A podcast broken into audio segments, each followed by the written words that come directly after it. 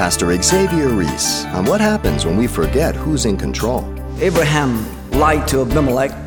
Once again, Abraham falls prey to his flesh. Fear had motivated Abraham to lie. Fear had motivated both Abimelech and his officials to obey. What a difference. The fear of Abraham was not based on the fear of God. When your fear is based on the fear of God, then you obey.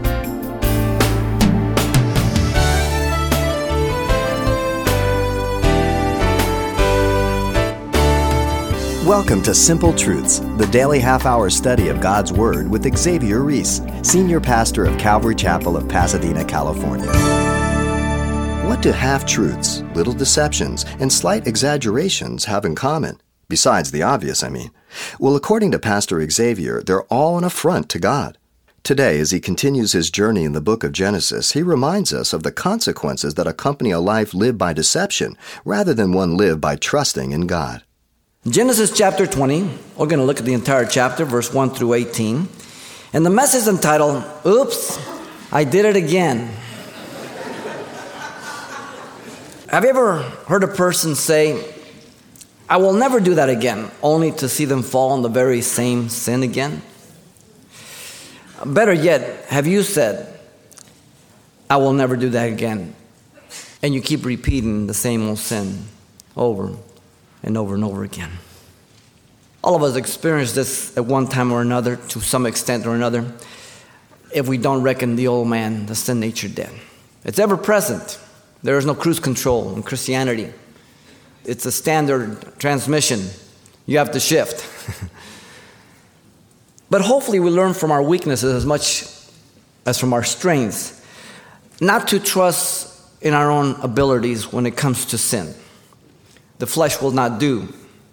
We must depend on the power of God completely. The account of Abraham and Gerar here reveals his repeated failure of faith to trust God and unfolds for us in three movements. Let me read our text for us. And Abraham journeyed from there uh, to the south and dwelt between Kadesh and Shur and stayed in Gerar. Now Abraham said to Sarah his wife, She is my sister.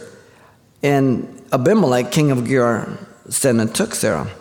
But God came to Abimelech in a dream by night and said to him, Indeed, you are a dead man because of the woman whom you have taken, for she is a man's wife. But Abimelech had not come near her, and he said, Lord, will you slay a righteous nation also?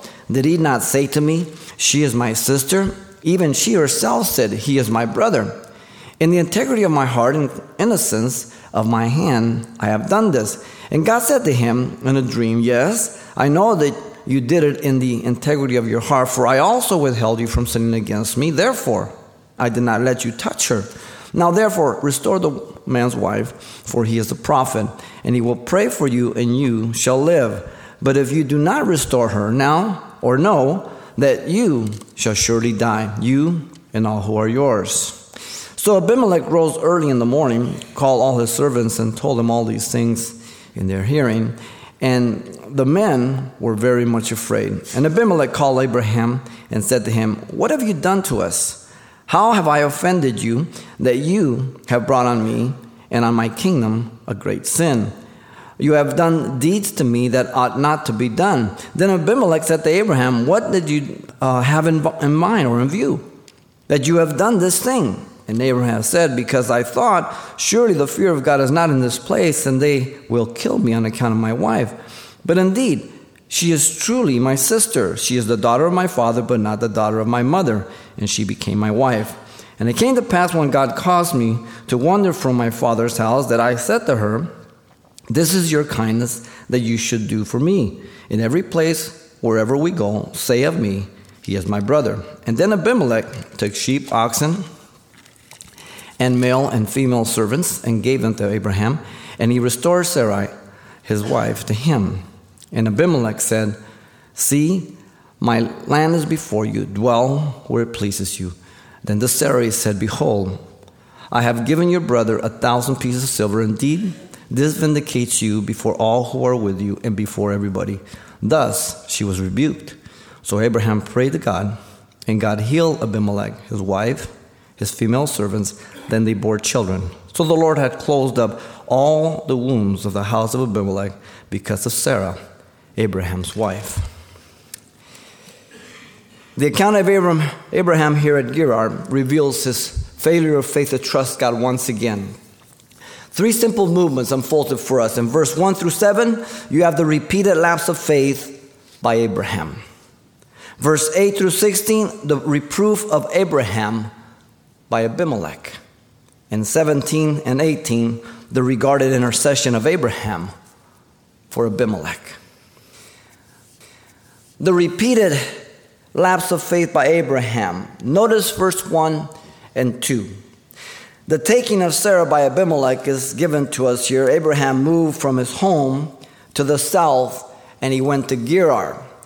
Abraham journeyed, uh, dwelling between Kadesh and Shur. Kadesh, the southern end of Judah, there where the Dead Sea south of it, and then Shur being to the east down towards the border of Egypt, between that region there. And um, he was dwelling at Mamre and Hebron, remember last time in chapter 18, verse 1 and 33. So he's going southward. We're not told why he left perhaps grazing, uh, perhaps just walking through the land as God had promised them land. We're just not given the reason.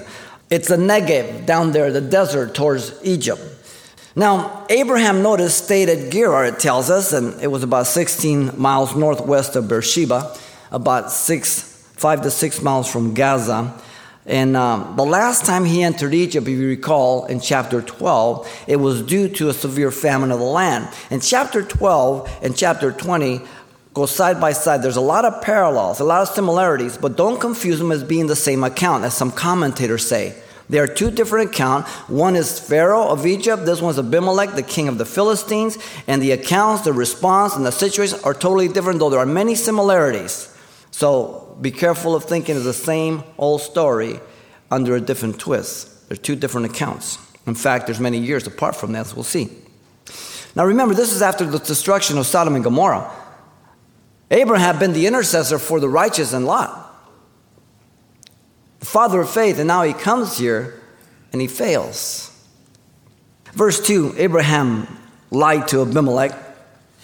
Uh, now, Abraham said, Sarah, his wife, was, She is my sister. Once again, Abraham falls prey to his flesh. 25 years after his first failure to trust God to protect him there in chapter 12. 25 years. In 25 years, there should be some maturity in certain areas. He feared for his life, Genesis 12 12 says there, in Egypt. Abimelech, king of Gerar, sent and took Sarai into his harem. Abimelech means my father is king. It's the title of the Philistine king, much like Pharaoh is a title of the Egyptian king or ruler. The taking of women into the king's harem was customary, as you know, nothing different. Um, it is a mark of man's sensual and selfishness, never considering women or anything else. And that's the mark of the flesh. Some things never change. There is nothing that has liberated women more than Christianity. Nothing. No philosophy, no culture, nothing. Notice the reason Sarah was taken is not stated. Whether for marriage in the case of Egypt, as there he intended to marry her, or mere marriage for political alliances, as Solomon did and many others, we're not told. Uh, and there's no real specific reference to her beauty here, though it certainly is implied as we move along, but it's not a, a direct statement of it, as in uh, Genesis 12, 14, and 15. Now, notice the warning by God comes to Abimelech in verse 3 through 7.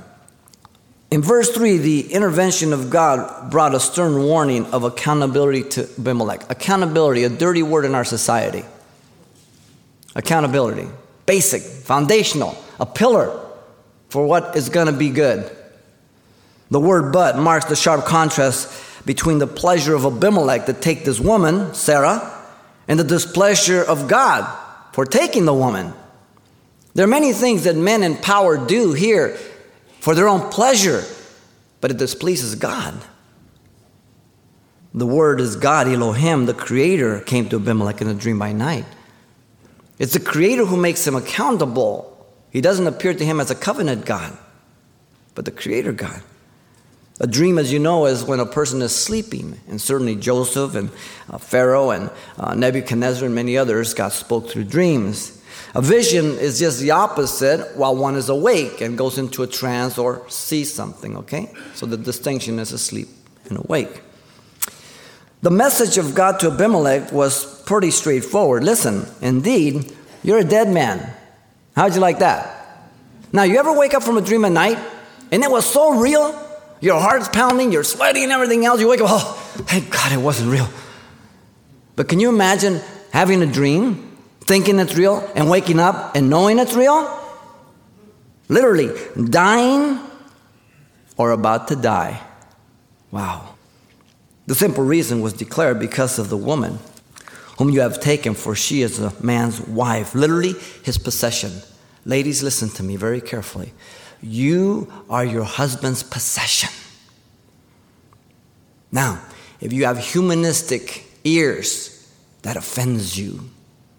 Nobody owns me. Because the understanding of possession in the humanistic world that we live in is negative. But the ownership of you by your husband is for protection, for care, for affection. Hmm, what a difference. Is your mind the mind of Christ or is your mind still in the world?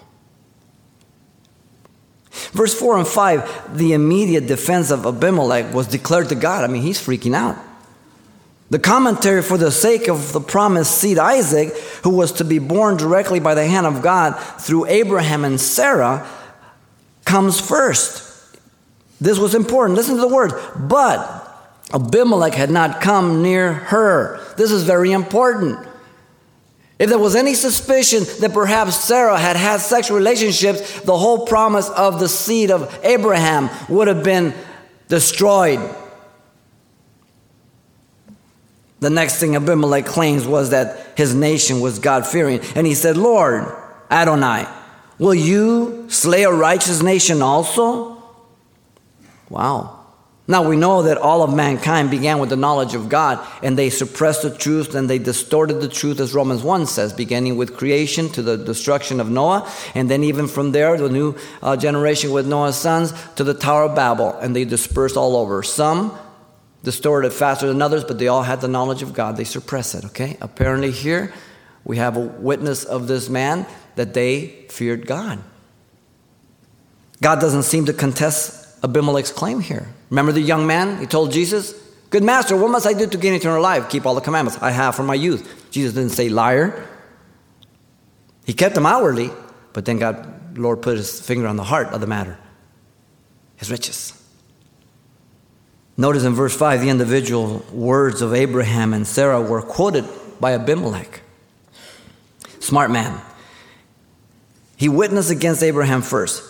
Did he not say to me, She is my sister? And then he witnesses against Sarah. And she herself said, He's my brother. And then he witnesses for himself. Listen, in the integrity of my heart and innocence of my hand, I have done this. The word integrity means completeness of heart, no guile. And God didn't say liar.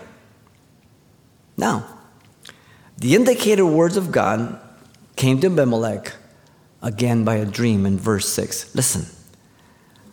The commendation first came. It was this. And God said to him in a dream, Yes, I know you did this in the integrity of your heart. He had acted according to the information received. He had not twisted anything. So he commends him on that point. But then comes the condemnation. Listen, for I also withheld you from sinning against me. Therefore, I did not let you touch her.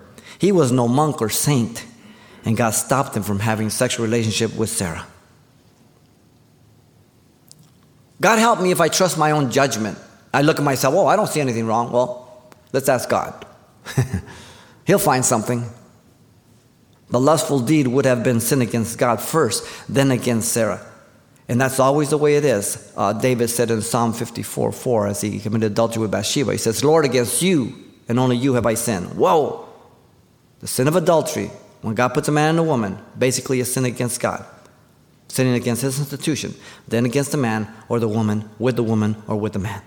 That does not mean you don't make amends to the man or the woman. The Bible is just directly saying that, first of all, sins against God. Okay? Very, very important. Now, the inescapable instructions of God to Abimelech had severe consequences. They come in verse 7. The command was simple Now, therefore, restore the man's wife. The reason was fearful and favorable. Listen, for he is a prophet, fearful, and he will pray for you, and you shall live favorable. As a prophet, he was the mouthpiece of God. That's the primary function of a prophet in the Old Testament. Secondly, to predict future things, but that was secondly. The primary is the mouthpiece of God. This is the first time we see this phrase of prophet, and he would pray for you, you'd be healed. We don't find it again in Genesis, okay? Now we know that Enoch was a prophet by Jude's commentary in the New Testament, but not out of Genesis. This is the first time it appears here. Now, as a prophet, he would intercede in prayer, and the blessing of God would come to him, even as he interceded for Lot. And the blessing of God came. Prayer begins with God, lays it on our heart. We lift it to God, and God ends up doing what He wanted to do in the beginning. Two ears, one mouth. The ratio speaks for itself. The warning was clear. Listen, but if you do not restore her, know that you shall surely die, you and all who are yours. This was a very strong motivation for obedience. This warning, I'm sure, eliminated any thought of Abimelech from retaliating against Abraham, a prophet of God. His God has visited me. I don't want to touch this. I know of a minister who lost his entire ministry because he fell with a woman. And the thing was that um, this was his weakness, women. And it was known by his peers, but he in spite of being warned and admonished through the years, he didn't pay heed to reckoning the flesh debt. And he threw it all away, destroyed in his older years. Men, study the Bible. All the kings of Israel fell in their old age. You get comfortable, you have power. You're less to depend on things and people, and certainly God if you're not careful. Are you a person who, even though you call yourself a Christian, do you still lie constantly? This is this particular sin of Abraham here. This can be by half truths like Abraham. Uh, this can be by exaggerating the truth. This can be by promising things and not doing them and knowing that you're not going to do them, but say, oh, yeah, I'll be there at 9 o'clock. You can twist the truth to make you look better. That's lying. There are so many ways to lie. For some people, it's a lifestyle. Proverbs 12 22 says, Lying lips are an abomination to the Lord Yahweh, but those who deal truthfully are his delight. Lies only complicate the clearing of the truth and bring about greater consequences on others. As Christians, there should never be a time when I lie to my wife or she to me. Ever. At all. Let me say again never. I have nothing to hide. Ephesians 4:25 says, "Therefore, putting away lying, let each one of you speak the truth with his neighbor, for we are members of one another. We affect one another." There are people who live under this type of lifestyle. Certainly in the world, those who are not born again, uh, they live like that. People are supposed to be trustworthy as professionals and business people, but they lie. That's one of the most frustrating things of dealing with the world and business. Um, they promise um, dates knowing they can't meet them because they want to get your business. They simply tell you what they know you want to hear to appease you and to just move on with the conversation. This is the lifestyle of the world, especially in our day more than ever before. The trust and confidence in a person's word and a handshake is a thing of the past, though there are still some exceptions. Prenuptials are the norm for today, especially if you have a lot of money. What does that say? That says this, honey, I love you, but I know you love yourself more. And there's a potential you're going to be a rat to me, So I want it down in writing. That's a heck of a way to enter marriage. It's over before it begins. Revelation 21 8 says, But the cowardly, the unbelieving, the abominable, the murderers, sexually immoral, sorcerers, idolaters, listen, and all liars shall have their part in the lake which burns with fire and brimstone, which is the second death. Liars is one of the category. What is the sin that you keep falling into after 5, 10, 15, 20, or like Abraham, 25 years? We need to reckon our flesh dead. We need to come to grips with God's grace. God will hold every man and woman accountable for their position, the exercise of their power, and the refusal to die to self. Listen to Numbers 23:10. Many people are like Balaam. These are the words of Balaam, as you know. Uh, he said, "Let me die the death of the righteous, and let my end be like his." He lived like a rat. He wanted to die like a saint. Sadly, that's too much the case today in the church. Remember Balaam? He did not die the way he, he prayed, died like he lived. The repeated lapse of faith by Abraham was inexcusable. Notice he moves to the reproof of Abraham by Abimelech, 8 to 16. And verse 8, the meeting of Abimelech with the leading officials is given to us. Abimelech moved immediately to obey, which is wise. He rose early in the morning. That must have been one of the longest night of his life, if not the longest. You ever been in one of those? Man, it, morning can't come soon enough. Abimelech summoned his servants, those who served him in leadership capacity, those who would carry out his orders. And Abimelech discloses all the matter. He told them uh, all these things in their hearing. He made them fully aware of the deception of Abraham and Sarah and what God had said. And Abimelech's men, it says, were frightened.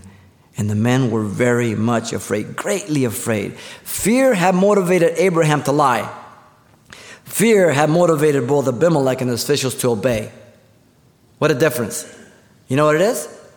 The fear of Abraham was not based on the fear of God. When your fear is based on the fear of God, then you obey.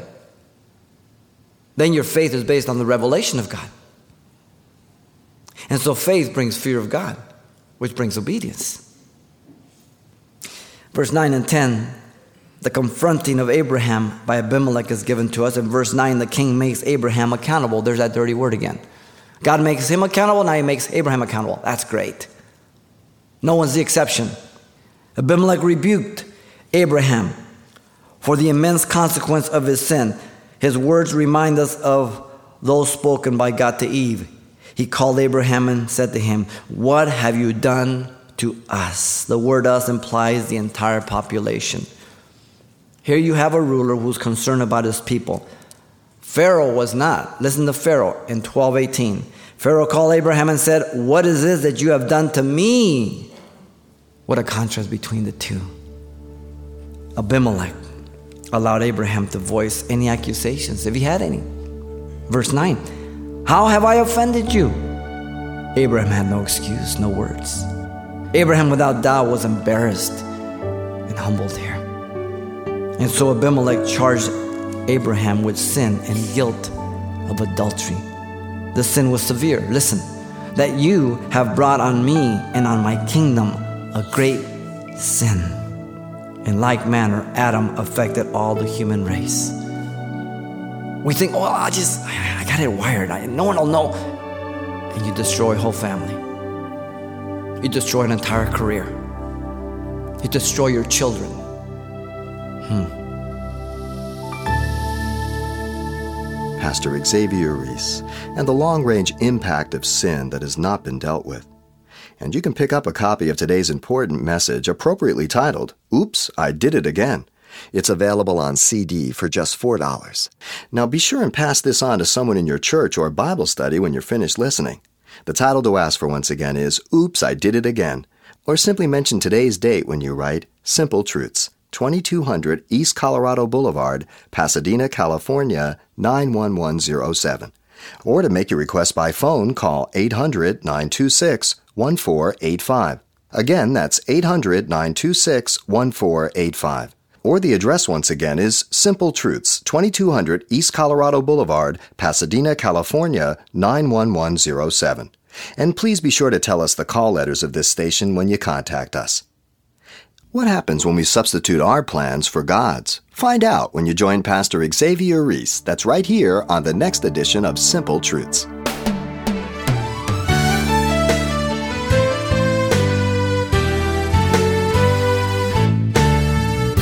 Simple Truths with Pastor Xavier Reese, a daily half hour broadcast, is a radio ministry of Calvary Chapel of Pasadena, California.